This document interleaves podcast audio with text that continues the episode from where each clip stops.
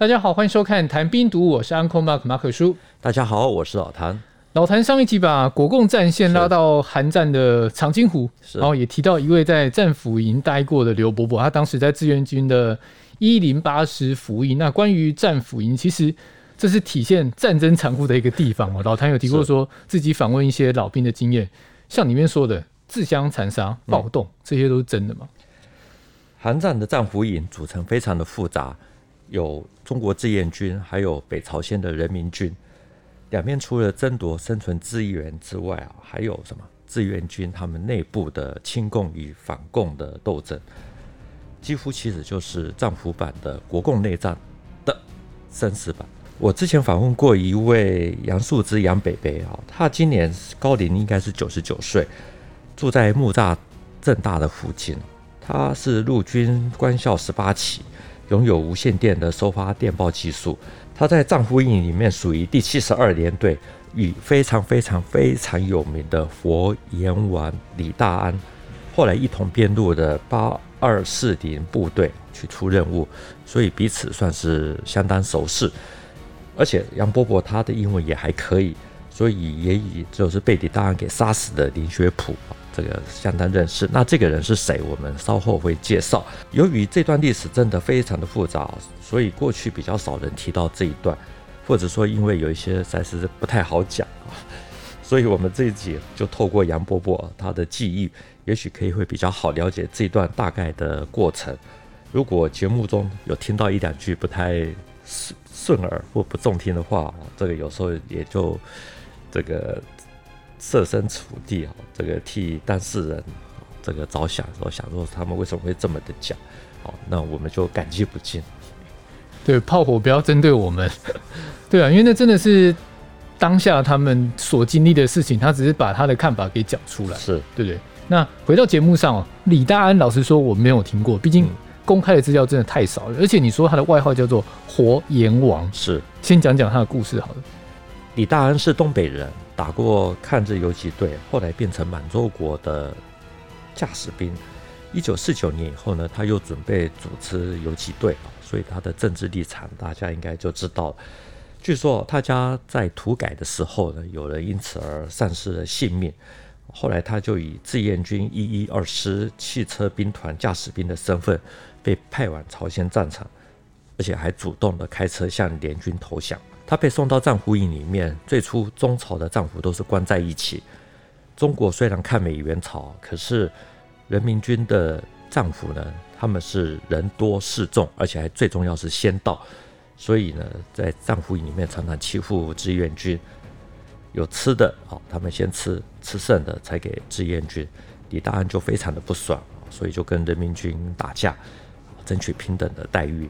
人民军是北朝鲜的战俘嘛？对不对？是没错。那李大安跟他们冲突，这样听下来应该还好，因为他是替自己，或是说你替自己的弟兄去争取权益啊。是啊。可是他为了要确保多数的战俘能够来到台湾，所以他就采取了很多非非常极端的措施手段啊，这个来迫使不反共的战俘来反共。例如，纠集了一些守守卫队，对七十二连队的战俘。啊，强迫大家刺上反共的这种刺青。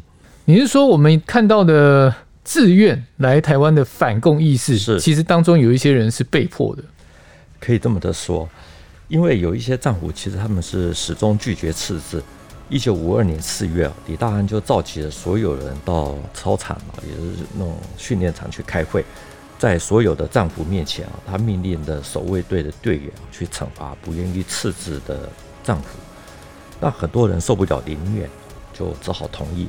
也就是说，来台湾的这些反共意识，有些人其实是被反共。最骇人听闻的是，有一位四川大学外语系的学生林学普，他是自愿参军的，始终拒绝刺字。李大安就把林学普拉到台上，啊，一边挥着尖刀，一边就质问说：“你到底要不要刺字？”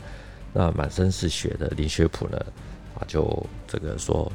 我不要，李大安呢，他就继续的啊，这个挥着尖刀，把那个林学普的手背给砍下来。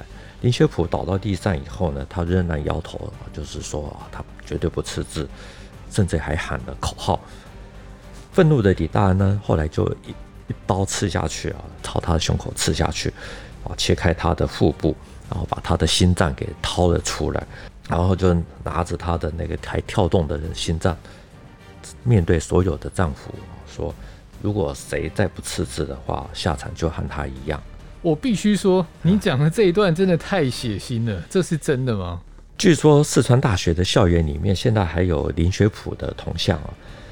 以前在访问杨伯伯的时候呢，他也提过这件事，因为他是七二联队第一大队的大队长。那林学普曾经担任过他的翻译，两个人关系其实是还蛮良好的。而李大安是七二联队的副连队长，他也都认识。不过呢，杨伯伯寄予厚道，所以并没有讲李大安太多的不是之处。有一些呃回大陆的丈夫，他们对李大安的说法描述，其实都差不多都一样。但有些人可能会觉得说，这个是宣传，非自愿来台的七二联队啊，有一位是叫赵英奎赵伯伯。我以前访问他的时候，他也提到同样的说法，所以李大安剖腹掏心啊，应该是确定的。但我觉得很多网友听下来还是会觉得不太可能啊。是对，因为台湾真的相关的，比如说包含像李大安这个人，真的很少提到。你如果有机会遇到韩战老兵，他们几乎都一定会跟你讲李大安这三个字。台湾早年对战俘营的报道，有书刊曾经提过。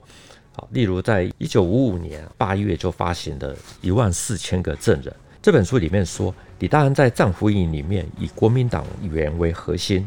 成立组织，彼此喝血水，共生死，然后把他形容的神勇无比啊！可以一手提起一个共产党员，就像抓小鸡一样，摔出去丈八远。他只要脸色一变，从共产党员身上可以割下一块块的肉。然后他说：“当面生蛋，若无其事，也就是当面就生吃了，割下来就直接吃了，若无其事。”这是早年官方认可的版本。可是掏心这一段，或者说林学普死前还喊口号，其实就都不会去提了。我觉得大家可以自己去选择要相信哪一个版本。但我觉得不管怎样，就是两边都有提到。对，李大安他其实真的很符合活阎王这个封号，对不对？那他后来的人生呢？李大安因为他太强势，主导一切，刚好美军要建立东北的反攻基地，所以在一九五三年四月二十二日。他就被美军用飞机载到辽宁的宽甸啊，就跳伞下去。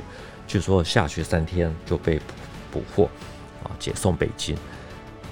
经过军法审判，在一九五八年六月二十四日被枪决。前面提到李大安在战俘营里面，其实是想要让那些战俘同意到台湾来嘛，所以他其实是很想到台湾的。他为什么会接受美军派去做敌后的工作呢？你的意思是说他可以拒绝？对啊，他可以拒绝，因为我想要去台湾啊，为什么还要再去？我们前面一开始提到八二四零部队啊，这支部队其实是负责到北韩甚至是东北做情报工作，它的主要就是用的是来自于战俘营里面的人。当时的实际情况下是，朝鲜战争一开始的时候，美国没有料到中国会派出志愿军，前三次的战役呢都打得不太好。还是去了汉城，特别也就是首尔。美国为了要搞好侦查，所以从战俘营里面就挑选了一些原本就具有国民党员身份的人，原来的国军的军官啊，还有被称为黄埔二十三期，也就是陆军官校二十三期的学生，把这些人作为情报人员的主要来源，而且给予日后送到台湾啊或者其他第三地的这种承诺啊，有些人。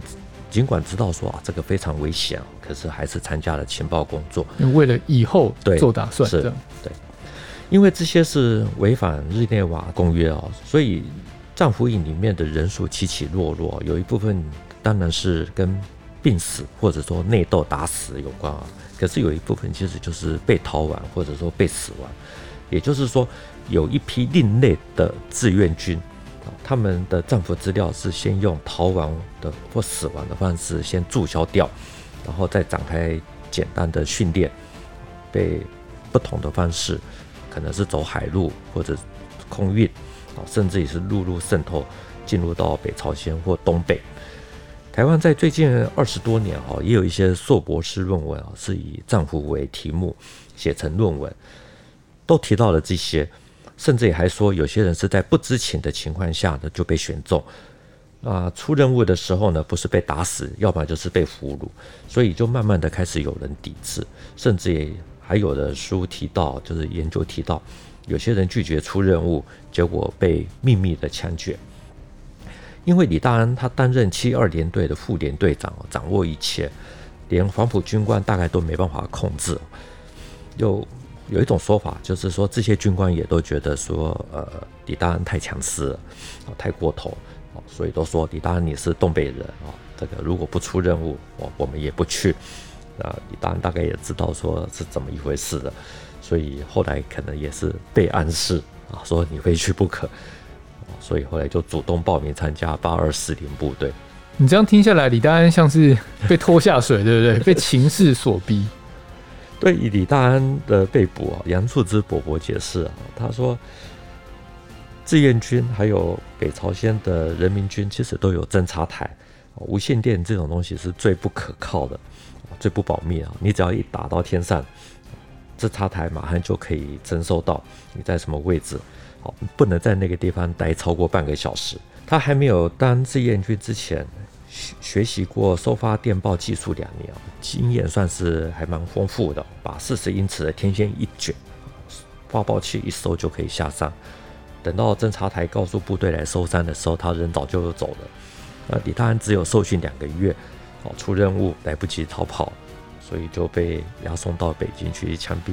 好几位老兵聊到李大安的时候，其实私底下都会说，呃，还好李大安后来被美军派去出任务，被抓到了，让大陆把这个棘手人物给解决掉。如果真的让他来台湾，以他在丈夫营里面的所作所为啊。到时候台湾还真的不晓得该怎么办才好。总之，在李大安的强势作风下，甚至于这种割肉、挖心的这种这种手段，所以第七十二联队的七千多名战俘，大概回要求回去的大概只有四百多人；第八六联队的八千六百名战俘，只有一千一百二十八人要求遣返。两大战俘营总共有一千啊一万四千人表示拒绝回大陆。一九五四年一月，就是一月二十三日之后呢，他们陆续来到台湾，变成了反共义士。其实从上一集讲到韩战，然后到这一集的李大安，如果你没有仔细听，应该会觉得非常的混乱啊，因为这些大时代下的人物啊，他们身份是一直在转换的，像是自愿，然后或是被俘的志愿军进入了战俘营，那有的。又自愿或者被自愿回到大陆去替美军出任务，那他们还有说过什么让老谭印象比较深刻的经历吗？黄埔毕业的杨素之伯伯啊，他是四川人。韩战爆发六个月啊，他他说重庆公安局的指导员有一天突然间下命令，说需要驾驶一批驾驶员啊，把到那个北京丰台，把卡车开回重庆。他会开车啊，所以就被派到了丰台。呃，到了那里呢，却上了苏联的驾驶大卡车，然后就一路开到了安东。那这个时候大家心里就有数，说认为说应该就是要去打抗美援朝，所以他说他是在不知情的情况下变成了志愿军。屡屡逃过美军轰炸的杨伯伯，他就动念想要投降，因为刚好他回去的桥也被炸断，所以他刚好就在。开城遇到了一对华侨夫妇，透过韩军的协助，主动向联军投降。后来呢，就被安排在七十二号战俘营，这个也就是在王顺清连队长的下面。李大安呢是副连队长，他是从小队长开始做起啊，之后就担任二大队的队长，还有第一大队的队长。杨伯伯说，王顺清来台湾之后，啊，争议很多，很多人要告他。可是他在战俘营里面很吃得开，主要就是靠着巨济岛事件获得美国人的信任。这个巨济岛事件是主要的事情是什么？巨济岛是南韩的第二大岛。一九五一年十一月，美军在这里建立了战俘营，总共关押了朝鲜人民军，大概是十三万人，另外有两万的志愿军。大部分的来源哈，这个我们之前提过，志愿军来源主要就是第五次战役，第六十军一八零师。那他们呢，大部分都是被关押在第七十一号、七十二号还有八十六号的战俘营。一九五一年十月十日前夕啊，台湾派人就是送的青天白日旗进入战俘营，希望在双十节的当天呢，能够进行升旗，来证明说战俘都是支持来到台湾的蒋介石。这个时候呢，第八十六号战俘营里面有一位啊，是第一八零师的张哲史。他毕业于清华大学，英文很好。他在战俘营里面呢，担任战俘总代表，还有翻译。在他的主导下，十月九日那天晚上，在八十六号战俘营里面进行搜索，就是想要把这面旗子给找出来，就发生了夺旗战斗。清共还有反共的两边一一共是大概一千几百人，在黑夜中打了一个多小时，啊，彼此就是互扔石头，用铁片砍。甚至于抱在一起用牙齿咬，是一场小规模的原始时代人类的战争。等于在巨济岛这边，国共战线又再一次的延长了。没有错。第二天呢，在美军神父的支持下，反共的战俘就在双十节升起了青天白日旗，清共战俘就上前把它给夺下，并且烧毁了这面旗帜。后来美军就闯入了战俘营，有八十多名的清共战俘就被镇压。好甚至还有人被打死。后来美军就决定把挺共的战俘这个另外隔离，要建立另外一个战俘营。一九五二年四月六日，美军他们就宣布说，全体的战俘要从四月八日起接受遣返志愿甄别。于是战俘营里面的国共内战就开始的展开了最后的决战。而且他们几乎都是一年前生死与共的弟兄。那几天呢，战俘营里面的亲共还有反共的战俘打得特别的激烈。哦，同时呢，反共的战俘对于拒绝去台湾的战俘就进行了大规模的强势的作为。四川大学新参军的外语系学生林学普，被李大安给当众剖腹挖心，也就是我们前面提到的李大人事件。或林杰普事件，两天后呢，四月八日，联军就正式实施了所谓的“四八大分家”，把反共的战俘营啊，就是由济济岛迁移到济州岛的莫色普营。这就是台湾以前讲到战俘营，大部分都会提到济州岛的缘故。可是呢，济济岛的事件还没有结束，“四八大分家”才刚满一个月。一九五二年五月七日，在志愿军战俘的配合之下。私下自制大批冷兵器啊，也就是这个刀啊，还有矛啊，甚至于是汽油弹的朝鲜人民战俘，他们在战俘营的门口把美军的战俘营司令杜德准将给扣留下来。你说这些战俘用自制的冷兵器，是然后挟持了一个美军将领，这听起来很不合常理。杜德他为什么会被扣留？因为他本来是有配枪，可是他为了要取得战俘的信任，所以他进战俘营的时候都没有配枪，就给了可乘之机。中朝战俘打出来的标语是：答应要求保障安全，如果武力镇压，后果自负。美军第八军司令两次紧急来到了济济岛，他下令说绝对不会答应战俘的要求。必要的时候会实施武力镇压，并且把时间定为五月十日。不过后来杜德他还是被迫签署了这个战俘的文件，啊，上面写着说，这个联军对战俘大量的虐杀，啊，用机枪扫射，啊，甚至于拿战俘进行细菌啊，或者说呃毒气原子弹等试验。杜德他后来被释放了之后呢，美军就开始对暴动的中朝战俘进行镇压，而调查显示呢，策划主导的应该是呃人民军，就是北朝鲜他们派人啊，就是故意被俘进入战俘营里面去策划这一起事件。那镇压之后呢，应该没有这么快就结束了吧？这件事情，四八大分家之后呢，反共的战俘营他们在济州岛的。莫色普战俘营呢，有无数的士兵就在那种非常恶劣的环境下这个生活。除了拥挤之外呢，最重要就是就是食物问题啊。那食物的短缺就造造成了战俘营里面想要哗变的这种气氛。杨树之杨北北岛他回忆说，他那个时候一个小队的人数大概就有两百人，可是呢，他们只有一顶帐篷，大家就只好轮流睡觉，而队上其他人呢，就只好在帐篷外面坐着休息，或者说无所事事的那想东想西。他们在四八大分家以后呢，他在济州岛。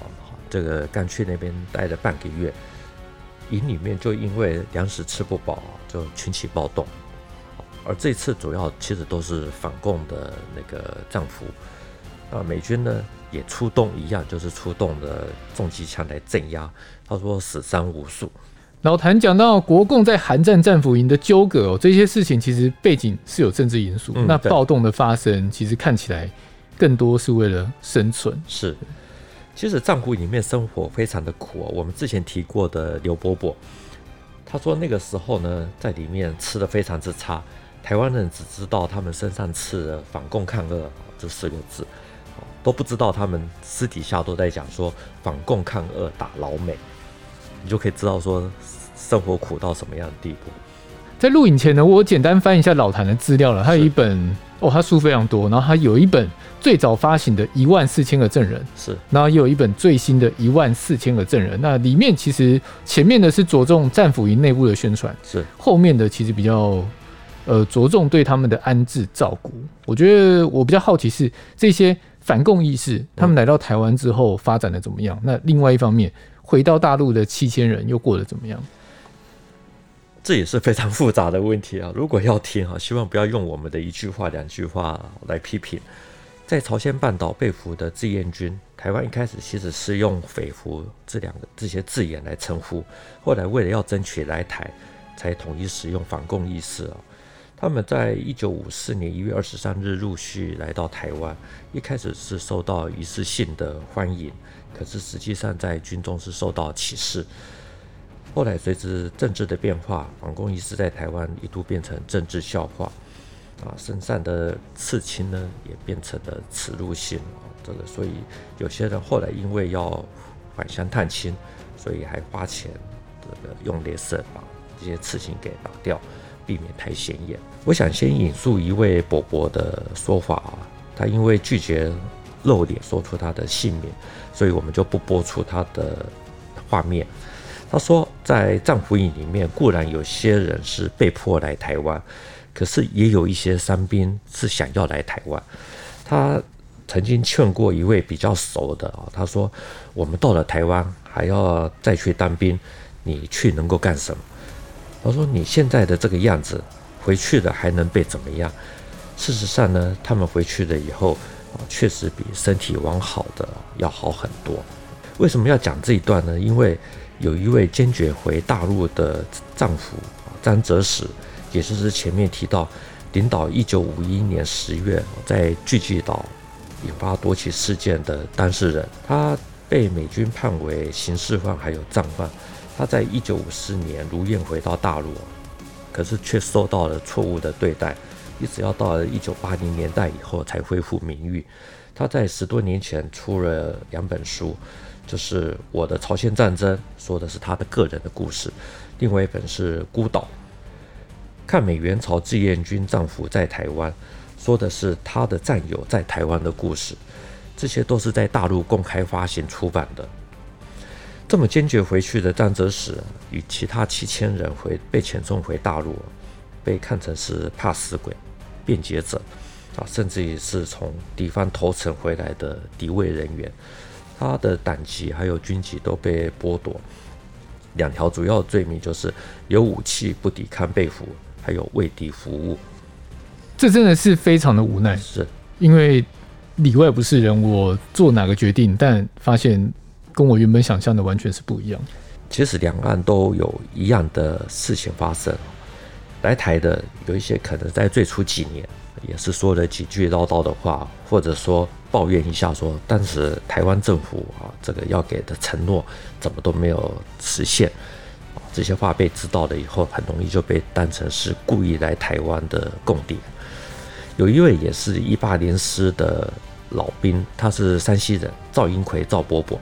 他打过太原战役，他在一九五一年五月底被俘，送到七二联队，进去三个月以后就被辞职。来到台湾，他与四名的同乡跑者就结拜，因为举目无亲，啊，想说可以彼此照顾。结果有人讲了一些牢骚的话，啊，就他们就被当成发展组织的叛乱犯。一九五五年，他们同案五人，啊，也就是来台湾一年多而已，那么就有两个人就被判死刑。他命比较大，被判处无期徒刑。还好军法官里面有一位是山西人，同情他。就透过书记官跟他讲说，你如果收到判决，千万不要上诉啊，上诉只会更重，不会不会减少。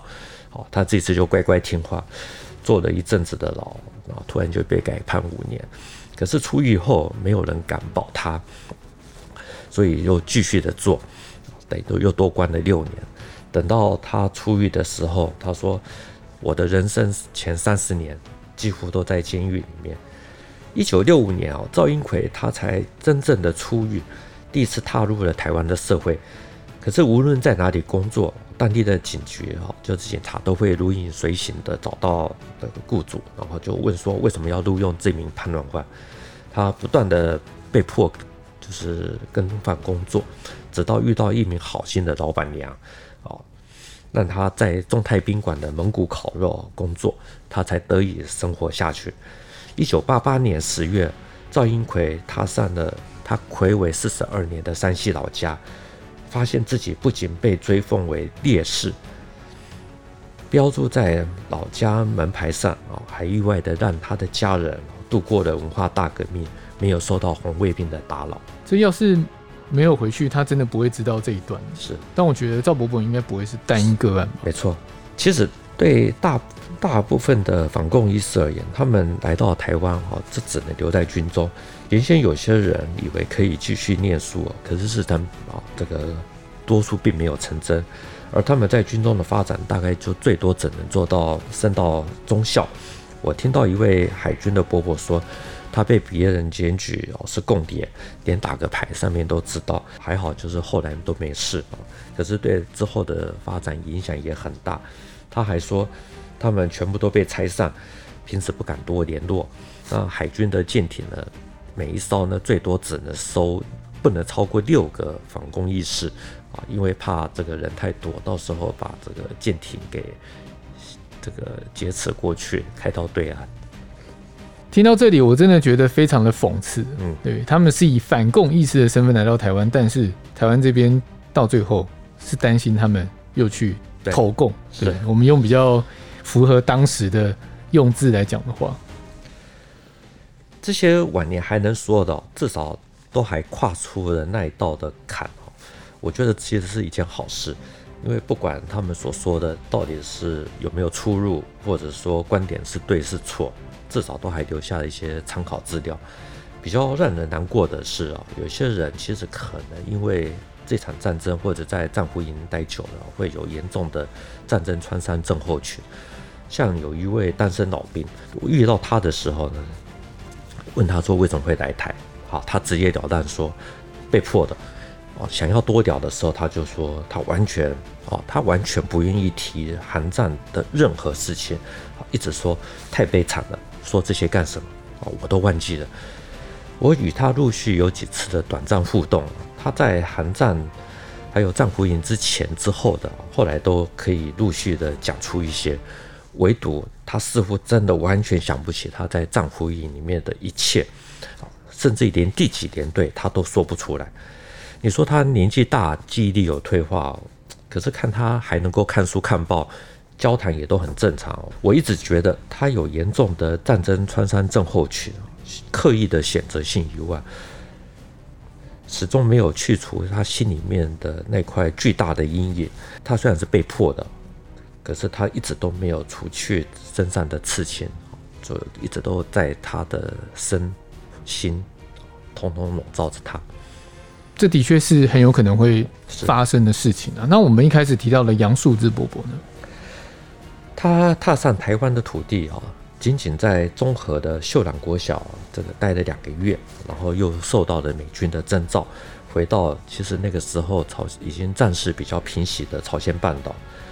那他的队上呢，有一名队员，有一天在出任务的时候踩到地雷，啊，当场被炸死。同小队的另外两人就受伤。到了事发的第二天晚上，他说他就拉着两名队员想要去收尸，结果就看到被咬烂的破烂的军服，啊，那尸体早就已经被野狼还是野野犬啊啃得干干净净。杨树志伯伯说：“因为战事的关系，北纬三十八度线附近，啊，这些野狼野犬啊多到数不尽，都是成千上百的出动。一般战争结束，战事结束以后呢，你只要留在那边的伤兵的死尸，啊，隔天都会不见。随着朝鲜半岛的分岛全部的落幕，杨树之后来拿了美军给的八百美元，啊，真正的回到了台湾。一九五六年。”他又先在马祖负责接送间谍，还有没有撤退的国军的工作。到了一九五八年，啊，他曾经跟两名同事这个同袍登陆了福州的江阴岛，与其他两个人抱着美军派发的先进仪器，把窃听器啊埋在了这个一根电线杆下面。啊，回来的时候啊，领了五百一十元美元。哦，他说任务奖金，对对。哦，他说他比别人多领了十元。呃，一九六一年的时候，他真正的结束了军旅生涯，开始了他的人生传道。老谭怎么解读战俘营里面的纷争？可能两岸的网友都可能会没办法接受某些观点啊。不过我们还是要持平的说，在两万多名志愿军战俘里面，从战场主动投降的哈，就是投敌的为数，其实真的是不多。哦，像是杨伯伯、李大安之类的，应该是属于少数，绝大部分都还是因为受伤、哦饥饿或者没有弹药，丧失了战斗力才会被俘。他们后来因为不同的政治势力介入啊，分成了两派。台湾以前有针对反共意识做过一些研究，曾经我看过一份报告，就是说来台的可能就是被迫来台的，可能至少有一成。个人是比较倾向于认为说，这个占比应该会更高一些，自己是一成几、两成，还是更高，永远就是一个。这的确没有办法去查证，而且想要查证的机会也越来越少。呃，已经几乎没有了。对对，而且最重要是，呃，当时的时空环境可能很多人还不愿意讲，像你现在如果有机会碰到的话。很多老兵可能就会直截了当的说啊，他是被迫的。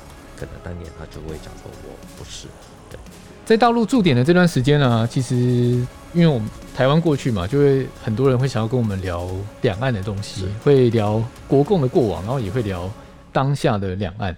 那通常我不太会讲太多了，因为我觉得过去的事情我没有参与到。对，那更重要的是，我觉得呃。我们看到的讯息都是被筛选过的，不管是台湾或者是大陆，这也是为什么我觉得这个节目很不一样哦。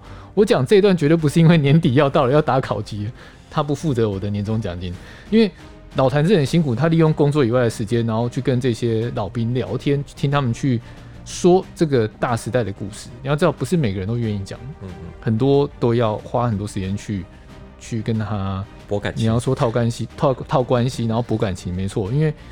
他们会有不信任感，我觉得经历过战场，他对人性的那个信任感是更加薄弱的。我为什么要讲那么多？我看有一个网友留言说，这是少部分人的视角，不能以偏概全。那我想问说，如果没有他们的看法，我们又怎么知道课本或是研究资料以外的讯息呢？好，也不要笑会被骂哦。好，谢谢你伸张正义。不要笑会被骂。OK。这一集的节目就到这边。谈兵读武，新闻与历史的汇流处，军事是故事的主战场，只取一瓢饮。结合军事历史跟人文的节目，除了在 YouTube 上面可以观看，在底下留言交流之外呢，也可以用 Podcast 收听。欢迎听众到 Apple 的 Podcast 给我们留言以及五颗星的评价。再次谢谢老谭，谢谢大家，我们下次见，拜拜，拜拜。